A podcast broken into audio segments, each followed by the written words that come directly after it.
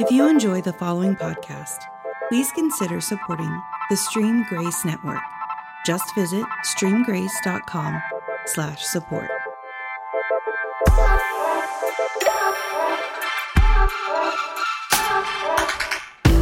Hello, everybody, and welcome to my corner of the digital world. Prepare to dive deep, get real, get close, and find out entirely too much about people you likely don't even know. I am Jeremy Griffin, and these are my conversations. So grab a coffee and get comfortable. Here we go. You're listening to the Stream Grace Network. All right, today's podcast is brought to you by Climate Control Systems. That's it. I love air conditioning. That's all there is to it. Climate control. My guest today is Johnny Yule, pastor of a beautifully awesome church work in Moore, Oklahoma. Hey man, how are you doing? Good. How are you doing, sir? I'm doing great. So, Johnny, you and I have been uh, we've been what I would call uh, immersive relationship for the last few weeks. Oh, immersive. How immersive are we talking there? Are we talking Can you Not that immersive. We have been spending a reasonably large amount of time by most people's standards getting to know each other. Yeah. And uh, it's been very enjoyable for me. Same here, man. So- very, very much so. Good. Um, I asked Kathy Yeager this question, and normally I don't like to ask back to back questions, especially this kind of question. But I really liked how it was phrased. So here we go. How are your seats for the end of the world? My seats for the end of the world are comfortable. Are they good? yes. I've got me a recliner with the power lift seats, you know, and I'm just going to watch the whole thing go down and and be glad that I've got a cup of ice, of iced tea and I'm just going to watch people freak out, I It's the way to do it. you know, somebody asked me the other day, I don't remember how the context came up, but I said, This is like we're careening in a convertible Cadillac down a hill in Southern California and it's on fire.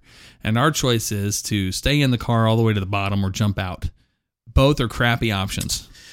Both are bad options. But I Um, like your plan because you you're just watching. it. I'm just going to watch everybody else go down the hill and watch them make those decisions. That's the way to do it. you know and uh yeah yeah i don't know this play this, this is crazy i i don't know in my entire life that i've ever watched in shock as my country and culture just are obliterated it's weird. right before my eyes i mean seeing things that i never thought i would see hmm in our country you know Yeah, And in six months' time. in six months time right when you think about how much how much life change i mean come on man i remember the first cell phone Right. dude i remember the first cell phone and, and it was one of those you know bag things Right. you know Yeah. and you think of how much time has changed in 30 some years we have like hit light speed Yeah. in six months It's crazy, man. it really really is I can't, I can't, I still right now can't wrap my mind around it.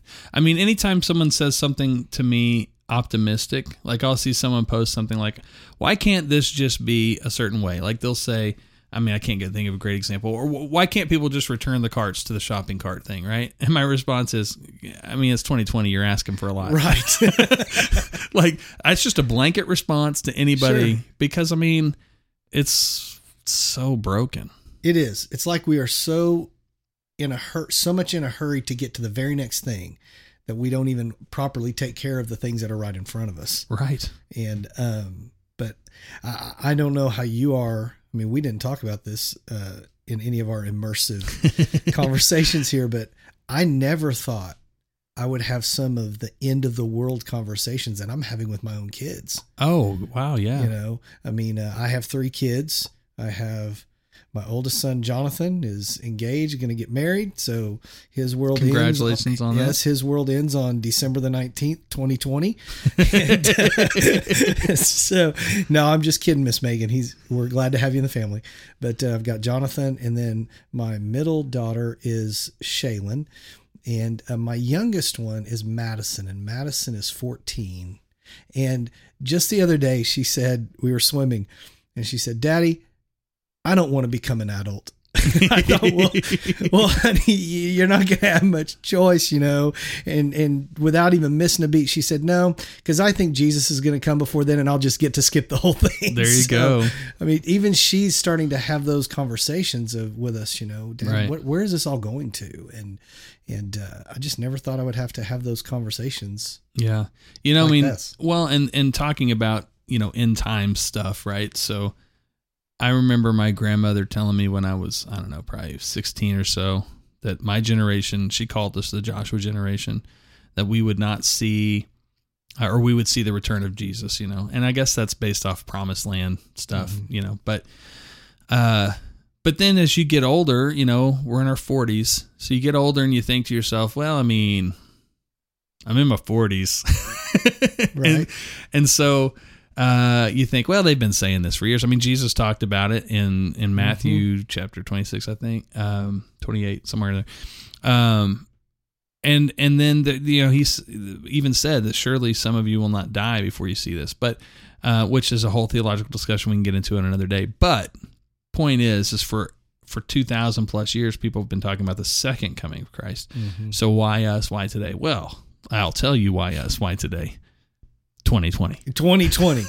yes, that's exactly right. I mean, when you think about 2020, it has to do with vision, right? Mm-hmm. Every, I mean, Every we- pastor preached it, right? everybody wants 2020 vision. That's why we all go get contacts when we hit 40 mm. because we don't, we aren't able to see. You know, the way we want to see. And I remember coming into 2020, you're right, man. Everybody and their dog was talking about this is a year of vision and this is a year of vision. And I'm here to say, no, this is a year of vision correction. Mm. It's like God is showing the entire world, you don't even realize what you're looking at. And I think He is bringing our entire culture, uh, whether you are a Christian or or a religious person or not a religious person, all of us are standing here in our own worlds, looking at what is going on, and probably saying, "What do I do with this?" Right. That's the vision correction because none of us can solve this thing in and of ourselves. And I think it's I think it's interesting when we look at the whole political spectrum. I never thought in my life everything would be political. Right. I mean, Everything. I really think if you don't put the shopping cart back, you're going to vote for Biden. I mean, There you it know, is. and all the Trump supporters are no. I'm being no, I hear you. Yeah. but it's that ridiculous, man Right. and I don't I don't think I don't know that that uh, I was talking to my kids about this the other day um, that it's even as much about people anymore. Mm, You know, again, playing off of that 2020, the thing about vision, right. and when I look at what's coming, that's what I think we're all staring at in November. Is we're really voting on two visions. Yeah. Which one do you want? Yeah. And I just want everybody to vote. I don't care if you vote for my vision or not. You better go vote. But still, My vision's not even on the platform. oh, there you go. but of the ones you've got to choose from, Yeah. that's really what you're voting for. hmm And um, so I just, I never ever thought it would, it would be this nuts, man. It's it's so weird. You know, I think what's interesting too, because because right now, I mean, for those of you uh, living in the dystopian future that this caused, um, if you don't have the history available to you, you may not know, but you found this podcast, and thank God you did, because let me just tell you what's going on. Uh, in in the early throes of 2020, I feel like I'm narrating the start of a movie In the year 2000. exactly. Thank you, Conan. So, um, in the in the early throes of 2020, we found ourselves with this pandemic um, that, depending on who you talk to, is um, super deadly, and going to wipe out the human race, or is nothing. There's there's hardly much of in between that. Um, and it was referred to as the coronavirus, and then later COVID 19. Uh, that had other names too, but politically that was not correct to say them because again it's political. Political. Um, then we had a police police brutality case uh, in uh, is it March? I think it was March or April. Mhm, April. Yeah. Um, a police brutality case that instantly went and uh, to a racially charged action, um, perceived. Um, and I only say perceived not because I'm denying it was racially charged. I just I'm not. I didn't do the the case. I wasn't there, and I wasn't a perpetrator. so since Don't I don't know know, the heart of a man, yeah. yeah. Uh, so so this started off uh, peaceful protests, which turned um, into unpeaceful protests, also known as riots and chaos. And as we sit here recording today, there are some major cities in the United States who have been nightly rioting for three months Yeah. or so. Lots of destruction. Lots of destruction. Now we are living in the heart of the Bible Belt in Oklahoma, and we've had our uh, we've had some uh, protests every here and there, but nothing that um, we have had to worry too much about in our own spaces. Um, but you look at this, and, and it's to me what I find so interesting is this perfect weird recipe because you take the first issue with COVID nineteen, and you have people on two different sides. Again, everything's politicized, and political politicizing anything is why you have two sides That's right. if you don't bring politics in, you have a nice gradient of perspective. But when it's pol- politics, you have two sides. And that's because we're a two system country. If we were more than that, maybe we'd have three sides. So so you have those two groups, and then you have the the uh, police brutality situation, which nobody's for police brutality, but the argument is whether it was racially charged or not. So you have this basically race war happening, and you have people on either side of that. Now that creates four distinct groups with four distinct passionate things. So some people are super passionate about the intensity of COVID 19 and we should all be doing things better. And they probably have a stance on the race thing, but they don't really live in that platform. Then you have people who, of course, are the other side of that coin. And then same with the race thing. It's not as big of a deal as we're making it, it's a huge deal, whatever. So you have this weird four way divide Yeah. and they're both simultaneously happening. So even if you can get two people to agree in one area, often those two people don't agree in the other area. Right. So you you don't have this nice clean dividing line since it is all political. And that's the weird part. You don't by default fall on one side of that or the other based on your political alignment. And therefore you have this absolute basically anarchy in the hearts and minds of Americans. You really do. Isn't that weird? It is totally weird. And I think that is probably why, um, you know, as we are here in the last, you know, third, last quarter of 2020, and I heard someone today say 2020 just sucks. It needs to get out of here, you know? and I think that really is the sentiment of a lot of us. We're just ready to get the whole year over with and get beyond where we are. Um, but there was someone I was talking to one day, and they said, um, "Well, Mister Ewell, I don't like change, Mm. and I've lived long enough. I've seen enough change, and there's just too much change going on. So I'm not going to change." And um, I was thinking about people that are in that space, you know, and some of you may be listening right now, and you're looking at all this change, going, "This is ridiculous." And but I just want to ask you, when was the last time you changed your clothes? Hmm. When was the last time you went and bought a new shirt? When was the last time you bought a new car? Surely you're not still driving a 57 Chevy. Man, if all of us could be though. Oh, that would be wonderful. Yeah, man. Some dirty dancing playing on, There the, it is. on the radio. But the point is that change is just a constant part of life because life is always moving forward. It's never standing still. And I think when we're in this hyper change situation, like a lot of us are in, whether it's and, and you did a great job summarizing the key the high points but man there are so many tangents that have been affected Oh, huge. people's jobs have been lost i mean oh yeah, the economy's the economy is Yeah. tanked. You know, I mean, there's so many different areas. I mean, things that we once took totally for granted have been kind of removed, like school, you know, and parents now having to figure out what am I going to do with all this time with my kids, you know? And I mean, just all this stuff that has been forced on us to change. And it's like so many times we want to just go back to March 14th before this whole thing broke out.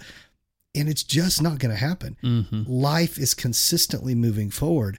And I think the challenge for all of us, maybe really our generation, man, um, is how quickly are we going to adjust? hmm You know, I, I don't, I used to think that life was like walking a treadmill. Sometimes it would speed up, maybe the pitch would go higher. But now life is like surfing, and I'm not that great at surfing, but I'm having to learn real quick how to keep your balance in the midst of all the stuff that's changing. But Yeah. it's gotten a little serious to start off with. But No, it's all right. Well, but, uh, it's it's not a bad thing.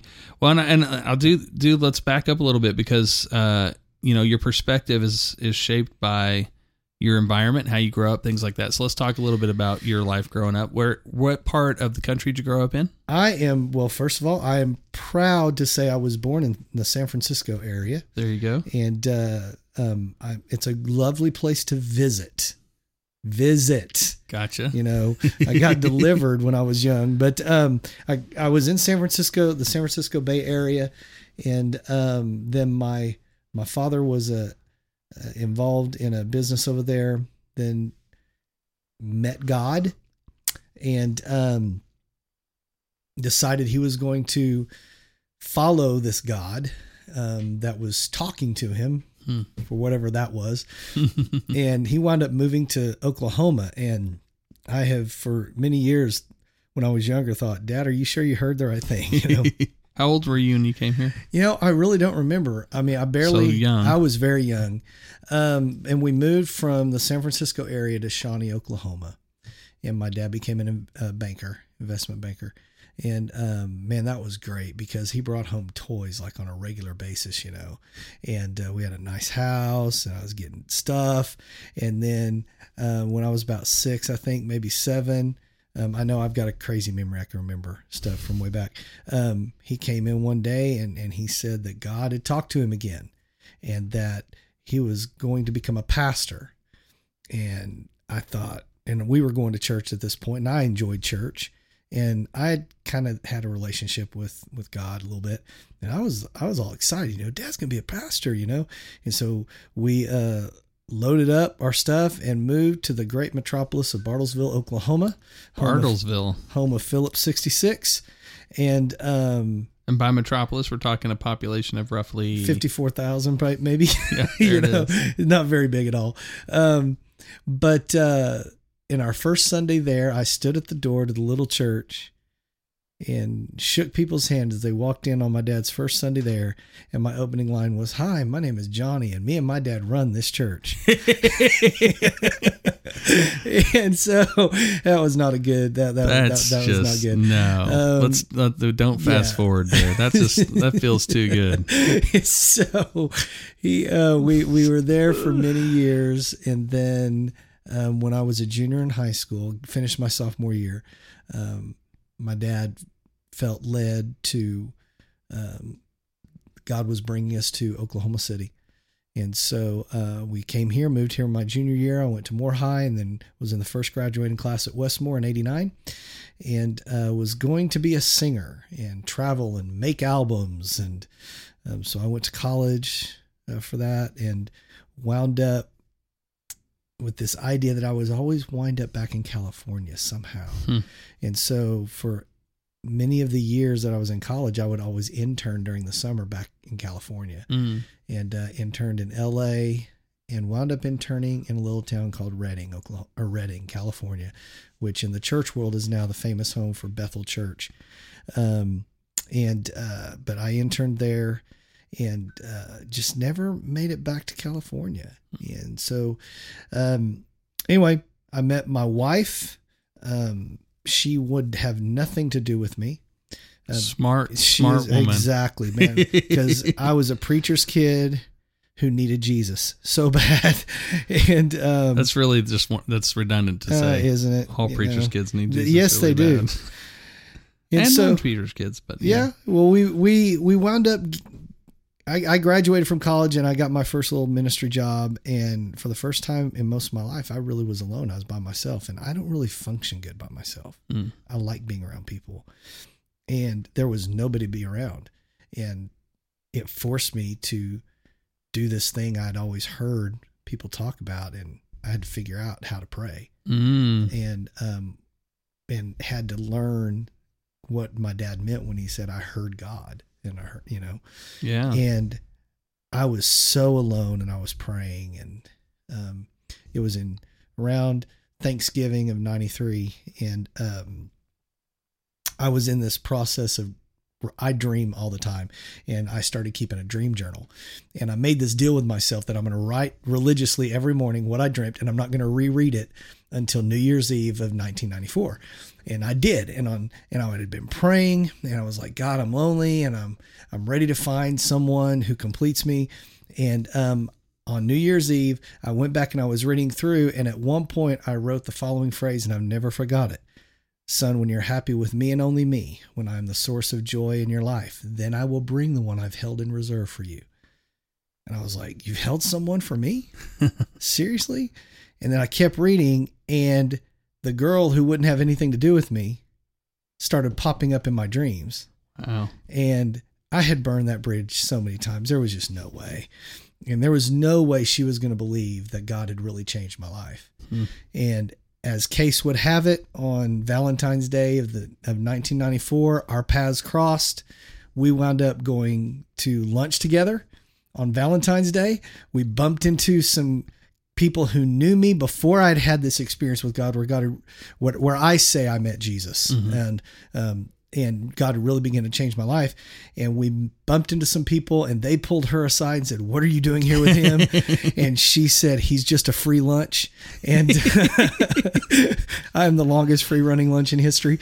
And um, but it wasn't. But a few days later, that I don't even remember what happened, but we were driving somewhere, and um, but I remember as clear as day, man. And and and she was sitting in the passenger seat, and something had happened, and she touched my shoulder as we were at a stopping point, and I looked at her, and she said, "You really are different. Hmm. God really has you." And man, that was like the best thing I'd ever heard in my entire life because it's one thing when we all know we're changing Right. when we're making progress, you know, it's something else when someone recognizes it, especially when they knew who you were. Yeah. And anyway, that was that was in February of 94 and we were married on December 3rd of 1994.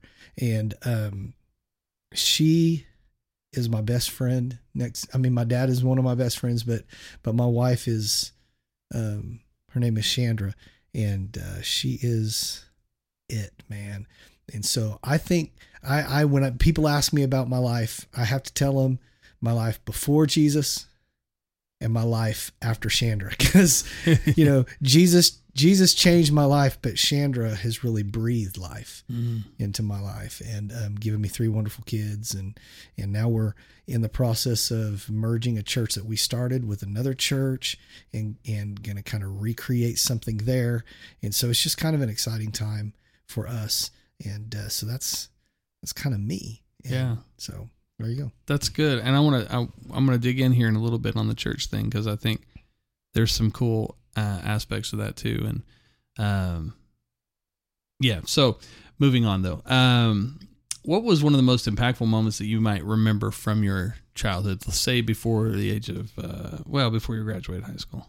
okay before i graduated high school um i would say my first kiss but that wasn't chandra so i won't say that It's Um, neat how you can not say something but say but it. say it anyway. No, um, I think um, there were there were two pivotal pivotal ones. Um, the first one was a time where I was going to play basketball, and I had asked my dad, uh, who was pastoring his first church, "Hey, you want to go play basketball with me?" And I I had one of those red and white and blue striped balls, the ABA balls. the ABA, yeah. And um, I was standing there and spinning it, and I was ready. Come on, Dad, let's go play. And my dad told me no. He said he had a church meeting, and I I, I bounced the ball and I said, "You never have time for me anymore." Mm. And um, I ran out of the house, and um, I say that that was a, a pivotal time because I communicated to my dad how valuable he was to me. And as the years have gone on, we have developed such a great friendship because of that moment. Hmm. And so, um, I mean, I'm I'm one of the I'm one of the odd ones who really can say my dad is one of my closest friends and and knows everything about me and and but I think there was something in me when I was younger, even though I didn't know it at the time. But looking back, because that's a great joy of vantage points Mhm. you see things that God already had put there and you didn't even know why. But at that age, I was expressing the value of relationships to me. That that relationships matter more than anything. And um, I think sometimes our world is so lonely, and um, we have surface friendships. Well, a relationship's not a friendship; it's a whole other ballgame. And um, I think that we are we are not good in our culture right now at building relationships, let alone friendships. Mhm. Um, I mean, friendships can't can't handle for those of you that are listening right now let me tell you something else going on in our world. It's called the cancel culture. And what that meant is if jeremy says something that i disagree with then i'm just going to disregard everything he's ever said. I'm going to try to wipe him off the internet. I'm to no more podcasts. You know we're just going to cancel him out. That's that's our world now. And so friendships is not about based on what we all have in common friendships are the differences that we learn to endure with each other and um, the depth that we're willing to endure those differences that's what leads us to relationships Mm. um, and I, I think we've lost that as, as our culture so that was a pivotal moment and the other pivotal moment um, for me was um, really the day that um, I got myself in trouble.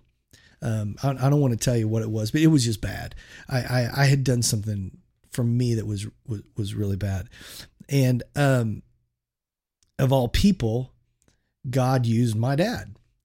Um, and there was something that was going on in my life nobody knew about, and I was in college, and um, my dad called me into my bedroom and asked me to shut the door, which wasn't odd, especially when he was going to tell me things that he didn't want mom to hear down the hall.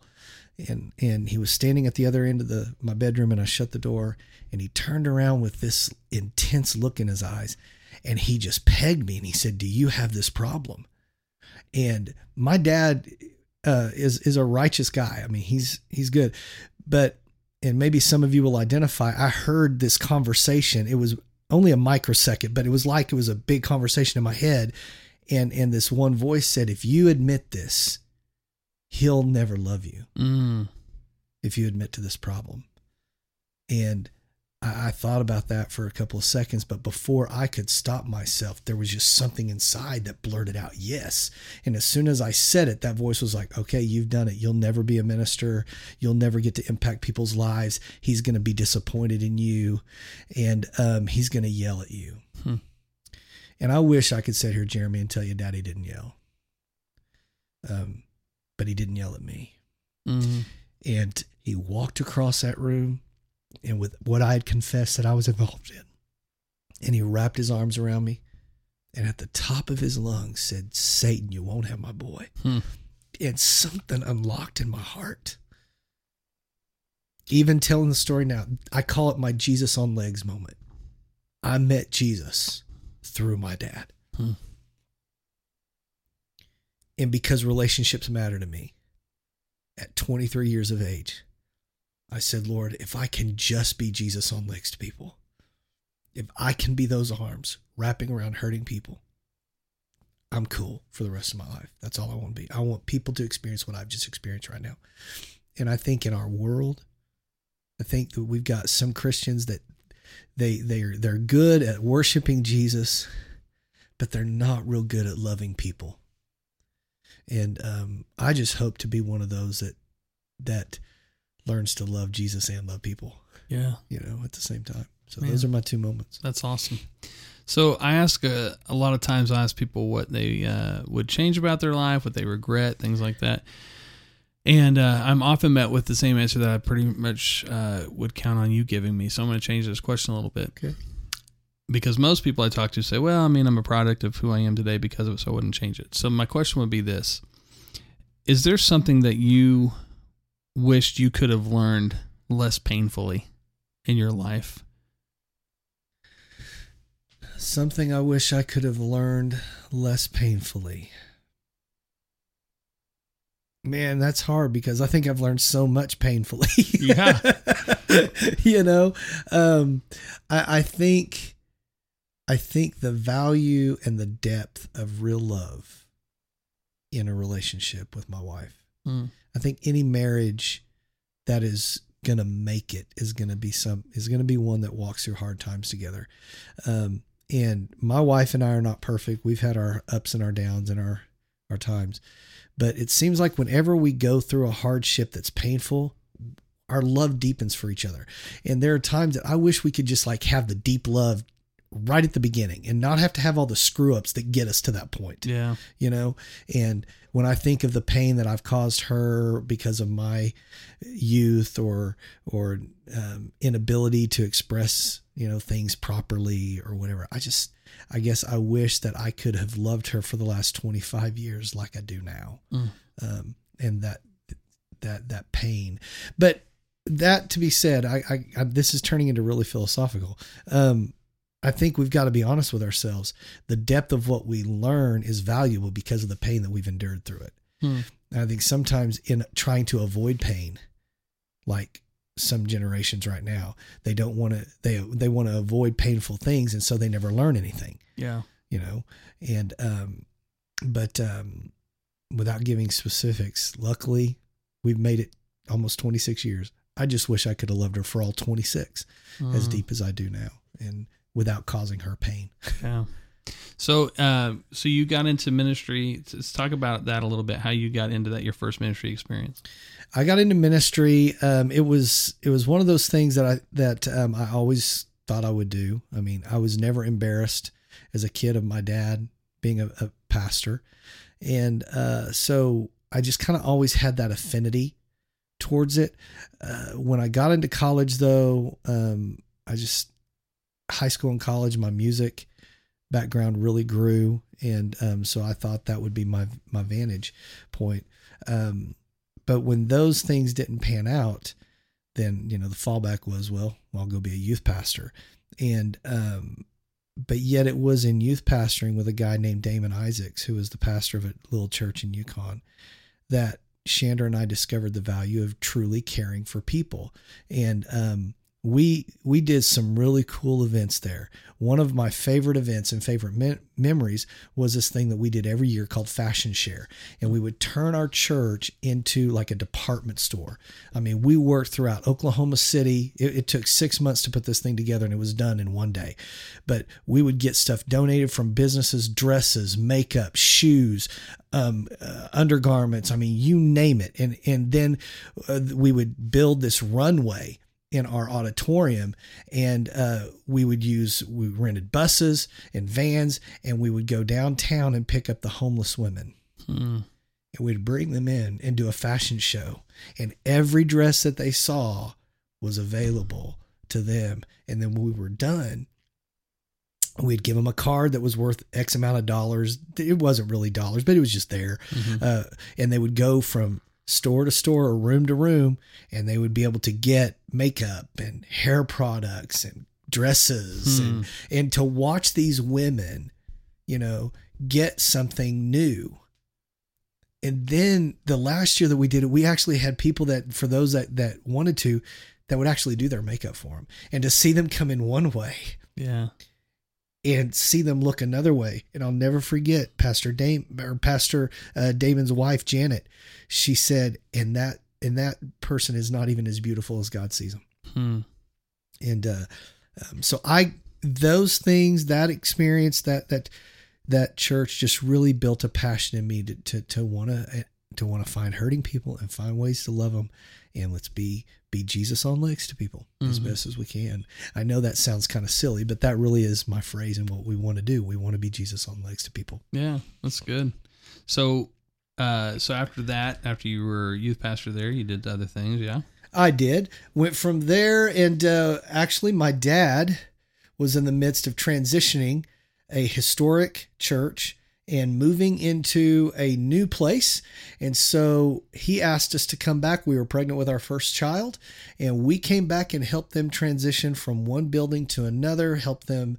Um, we were with them during the building phase on their final their their property that they had bought, and um, it was that was a great experience because we got to see all kind the the whole gamut of a transition of an organization from who they were to getting a new name to getting a new place and who would have ever thought that 20 some years later we're now getting to walk through that very same phase together with a group of people so it's just kind of cool what what, god what our what our journeys are Yeah. with the lord we have no idea Well, and that's the thing that I want to talk a little bit about too. Is is exactly that. So you, your dad uh, is pretty much your best friend apart from your wife, Yep. and you guys did um, you d- walked together in that, and now here you are. You talked earlier about merging uh, your church with his church or a church, but it is but it is his church. That's right. And so um, we've they they are an existing church that um, is like a lot of churches in America right now, where they're kind of at an age where um, if they don't make some transitions, they're probably not going to make it beyond this season. And this particular church is about to celebrate its 100th year. Ooh. They were one of the, I think they were the second um, type of church, this type of church, this organization's church west of the Mississippi. And so, I mean, this is a long organization. And so there's a great opportunity here to come in and, and kind of rebirth things and infuse it with some new vision and new life. And uh, we're, we're kind of using the word rechurch, just rediscover, you know, what, what the church is about and, and what we're to do. And I never, ever would have thought we would be doing this. So, listeners, please do me a favor. Don't ever tell God or whatever what you will never do because you're just setting yourself. I really think when God hears us say never, I think he laughs Right. and like, okay, we'll see. you know, so uh, anyway, that's what we're doing. Yeah. So what sets you apart? Uh, and this isn't to speak, you know, down to against other guys or whatever, but what do you think makes you different uh, when it comes to leading an organization as a pastor? I don't think I'm good at it. I think I think that um, some people, especially the era that we're kind of coming out of in the church world, um, where it's been really about personalities and and a one person that kind of drives everything. I think it's kind of refreshing to have leaders that can stand up and say, number one, I'm not perfect, and here's my here's my mistakes. I'm literally a journeyman with all the rest of you. Um, maybe I'm a few steps ahead of you, but I have got so far to go. Um, I think that's refreshing to people. Um, I think that it's refreshing for us as leaders to realize it's not about us. Our job is to point people to Christ. And once we get them connected to God through Jesus, we need to step out of the way and, and realize that's really our job. I think from my communication style, I'm I'm pretty creative, um, but I just like telling the stories from the Bible and finding those little nuances that that maybe people don't pick up on, and and seeing kind of that spark of a fresh idea that comes to people's minds as they realize, man, God really does care about me. This isn't some figment out there. There really is somebody out there who knows my name and and cares about me and and wants to be involved in my life and wants to help me be able to uh, process through the painful experience of living in this world. Mm. And so, um, I don't know. I guess I, I'm trying to be as truthful as I can. I just think the less that that we think it's about us, the better it's going to be for him. Yeah. I don't disagree with that at all. At all. So tell me a little bit about you just talked about you like pulling out um, the intricacies of scripture, things that people aren't used to, things like that. So what's something that maybe has stuck out recently to you that you thought, man, this is something that you've probably never heard before but stuck out to you? Well, there's uh, one of the things we're trying to get our group to understand um, at the church is two little scriptures. One of them is um, a statement that is made about Jesus. And the statement simply says that Jesus was the visible representation of the invisible God. Now that makes sense. I mean, right? Jesus, Sure. for those of us that are Christians, we believe that Jesus was the Son of God, that his purpose for coming here was to make this invisible God relevant to people. Side note, because I just read this article today, that one third of evangelicals do not believe Jesus was God, but that he was just a good teacher.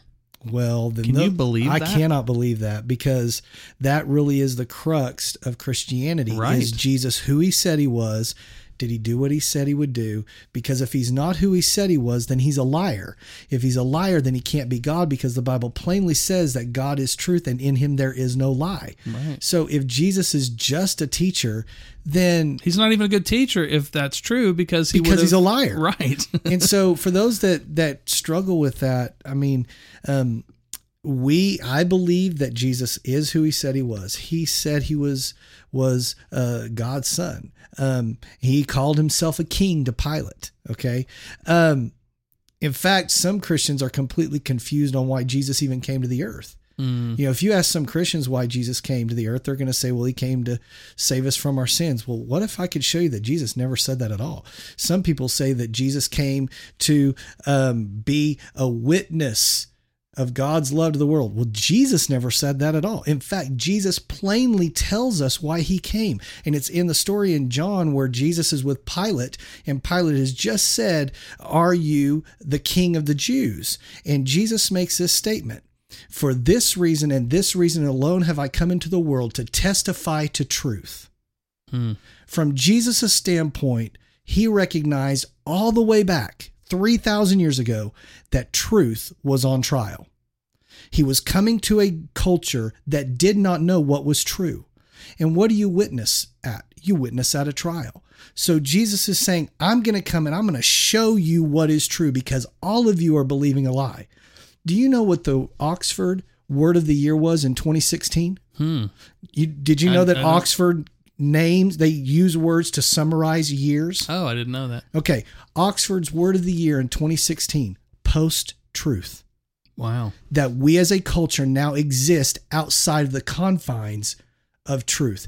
Has there ever been a better time to understand why Jesus came? He came to show you what was true, Hmm. to testify to truth. So that's why he came to the earth. He didn't just come, did he save us from our sins? Yes, but that's a byproduct of why he came. His ultimate reality was to say, "Hey guys, I want to show you what you how you should live." That's the beauty of the Sermon on the Mount. He's it's truth. I'm going to testify to truth.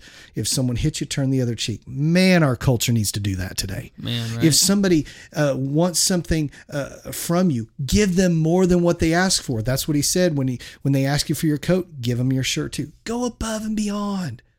He came to testify to truth. Um, but the the greatest thing is when it says he is the visible representation of the invisible God. I think those of us that are that are Christians or even good people, we can we can see, okay, that's cool, right? But then there's a scripture that takes it up another notch, and it says this: "You are now His body." Which means, and here's the challenge I believe for the church, and this is why I'm in it. I am now to be the visible representation of the invisible God. My challenge as a Christ follower is not to be the best John that I can be. My challenge is to love like Jesus loves. Lord, how can I how can I give above and beyond what these people are asking for? God, how can I be how and I think one of the greatest challenges that some of us could ever or questions that we could contemplate is if Jesus was the visible representation of the invisible God, if you, if someone is a Christian and they're part of the church, are you do you realize you're his body? Then are people discovering the invisible God visibly in you? Hmm. And I don't know what your conversations are like, but I love going and talking to 30 and 40 year olds and finding out how many of them really don't have a problem with God Right. Most of them really don't even have a problem with Jesus. The problem they have is with the church because of the image Yeah. that they're seeing. And it's like we've created this thing that is so far removed from who God is and and and what Christ taught that I think that in this year crazy 2020 I think God is taking the church through a vision correction where he's giving us I mean Jeremy I know you're a Christian he's giving those of us that have a heart for what God is doing I think he's giving the church a shot we've never had in our life Mm. a chance to wipe the slate clean, to reset the whole game board, and to finally say, if I can do nothing more than live like Him, love like Him, care like Him, be like Him, I'm willing to give my life for that. Yeah. And I think that's the beauty of this whole thing that we're dealing with in 2020. It really is a vision a vision reset. And and that's that's what has passionately captured my heart. And um just in our conversations, I would hope that in the time we've spent together in this immersive relationship, Mhm. that in some way you've discovered the invisible God in me because that is really what it means to follow Jesus. Yeah. Well, it's true. I have. So good on you there, buddy. Well, praise God. I've still got a long ways to go. When I, you know, I, I, I kind of want to dive into this even, even a little bit more because, um, you know, I, I don't, uh, I, I totally agree with you where we are as far as, um, the opportunity we have in 2020. The, the whole world's just, it, you know, there's a, there's a passage. Jesus says that the fields are white for the harvest. They're ready to be pulled up. And I, and that's what I see here. The, the fields are absolutely white for the harvest. Um, I really want to have you on the uh, spiritually wounded podcast because I want to talk about that and, and the broken parts of the church. But, um, and we may have already touched on this, but what, what would you say is your primary goal for your life? And you, and you did just talk about being Jesus, being Jesus on legs to people. It's the bottom line. Huh? Okay. I would say that I think that as, as Christians and, um, I, I I so appreciate what you guys have and what you're building here at Stream Grace because I love the fact that our, that these podcasts, you know, you're hitting a, all a big range. Not all of them are are spiritual and Christian, and I really was kind of hoping ours wouldn't be, but you know that's who I am. But um, hopefully, someone is listening today, and maybe maybe you are one of those people who who you maybe you haven't walked away from God, but man, you surely have walked away from the church, and you're like you're thinking, man, this this stuff is not it doesn't matter to my life, and and I just want you to know I've been there. I've I was ready to walk away a long time ago, um, because I just saw how we had messed it up. We've created institutions that are there to shelter and and secure like a few people at the top of the ladder. It's almost like we created a, a pyramid scheme, mm. you know? And um I just I just didn't want to be a part of that anymore. And maybe you that's you and you've walked away. But I want to ask you this the same question that God asked me one day. I was reading a scripture about that I thought was about my wife. It says, Husbands, love your wives as Christ loved the church and gave himself up for the church. And I had always thought about that from the standpoint of how I'm supposed to care for my wife and blah, blah, blah, blah, blah. And it was one day, I, I, it was like I heard it for the first time. Love them as Christ loved her and gave himself up for her. So real love is not about what we earn. The depth of love is the price we're willing to incur to give love to somebody else. Mm. And I thought, well, Lord, if you knew how we were going to mess this up and you still died for her, the church, how can I walk away from her?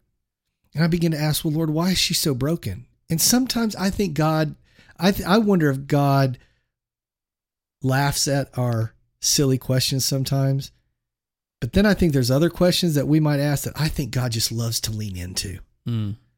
And I remember that afternoon when I said, Lord, why, why is the church so messed up? And I, it was like he leaned in and he said, because the church, the, the church is broken because the people are broken. And I think we forget that sometimes. Yeah. You know, the church isn't made up of perfect people. So the church innately, intentionally is supposed to be broken. It's supposed to be filled with people that are messed up, trying to figure life out, and maybe we've come through this era where the church portrayed herself as being they had it all figured out and and they were better than everybody else. And I just think that God has brought us to a place and brought many people like me that are standing up and declaring from the platform it's okay to not be perfect. It is okay to be messed up. It is okay to be hurt you know um, i love that we've grown up kind of in this season that i think god is bringing us out of we were in a season for most of my life of come as you are mm. you know and i loved it because i was tired of wearing a suit on sunday right. but you know so for me come as you are was jeans and a t-shirt let's go but what we did was we almost created this idea that you can come as you are and stay as you are mm. and i'm someone who i i when i'm writing messages i'm trying to think of questions that I want to answer. And so one day I was thinking about that, you know, and well, if if Jesus loves me as I am, why do I need to change? Hmm. And the answer that I came to was, well, he loves you enough to accept you as you are, but he loves you even more not to leave you like you are. Hmm. You know, and and I think that the more that we as the church can say it's okay to take that journey, um, and then walk it out with people. It, it's not going to happen overnight. People are going to screw up. They're going to make mistakes because we're all broken, and there's there's beauty in that. And so I think for the church and for what I'm trying to feel like God is pulling me into into into this space is is to say to a hurting world and and, and people that are broken that you've never messed up too far and you you haven't blown it too big that God can't love you into a new season. And if I can be in any way, you know, someone who can be that voice of love and encouragement or hand extended, then that's what we're going to do. And um, I just think the church, the world would be a lot better off. In fact, I'll tell you this, Jeremy. Do you know how we could solve everything in 2020? Uh, I think the whole world wants to know this right Here now. Here we go. If we would simply live like the Bible says to live, and I don't mean perfect, I'm saying if we would just love our neighbor as we love ourselves, Mm-hmm. and then if we would realize that all people are created equal in God. Wow, that's the declaration. You know, that's the Constitution. If we would just take that one stance and then just love your neighbor as you love yourself, the one of the key tenets that Jesus taught, I think we solved this whole thing. Because the first one, if we really believed it, we've solved social injustice. Right. All people are created equal. Right. It doesn't matter. Okay. If you're a Christian, try this one on. All of us came from one mom and dad anyway. Yeah. Okay. So if we would live that way, we deal with social injustice, which we need to deal with. And I think for the church, we've been quiet way too long on that. I think if you study Jesus, Jesus was a huge proponent of justice. And we as a church have to learn when to stand up for things that are wrong in society. Um, Well, and what that looks like. Yes, it doesn't look like burning buildings, but it does mean that we find ways to stand up and say, hey, this is wrong. This is not the way that we believe that God wants us to live. And then we do everything we can to enact change. And I think one of the best ways we can enact change is doing what you and I are doing with people that are different. Mm-hmm. We sit down and talk. And um, one of the gr- one of the first things I did when I taught U.S. history um, in in high school was I befriended some African American people, and I would go to coffee with them, and I would ask them to tell me history from their vantage point. Now, did I agree with everything? That wasn't the point. The point was to listen to their vantage point. Mm-hmm. And I don't think enough of us do that in our world. I think from our vantage point, we see it and that's all we think it is.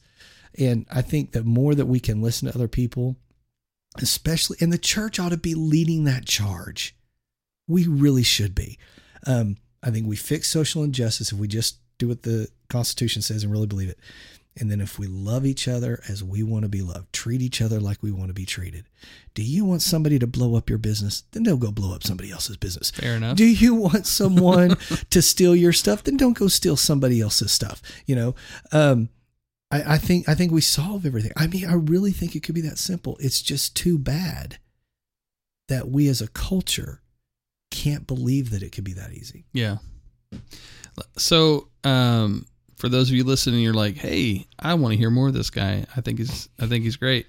Um, you can always check out my conversation. Oh, wait, sorry, not more of me. Yes. The- you- no, no, no, no, no. You guys need to listen to Jeremy a whole lot Oh, more because joke. all of the good stuff that I'm telling Oh, you, Lord. I've learned from him. Uh, that's baloney. um, no, uh, you're gonna have a podcast on the Stream Grace Network. I am. I'm. I'm really excited. I'm going to learn to do what you're doing. Let's talk about it. What What are we gonna talk about?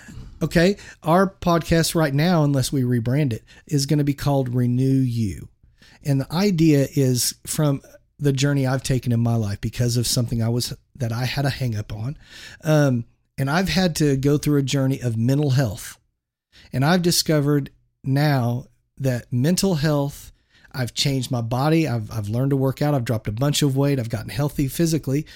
So I've got mental health, physical health, and then spiritual health. How, when we get all three of those working together, how they help us live our best life ever.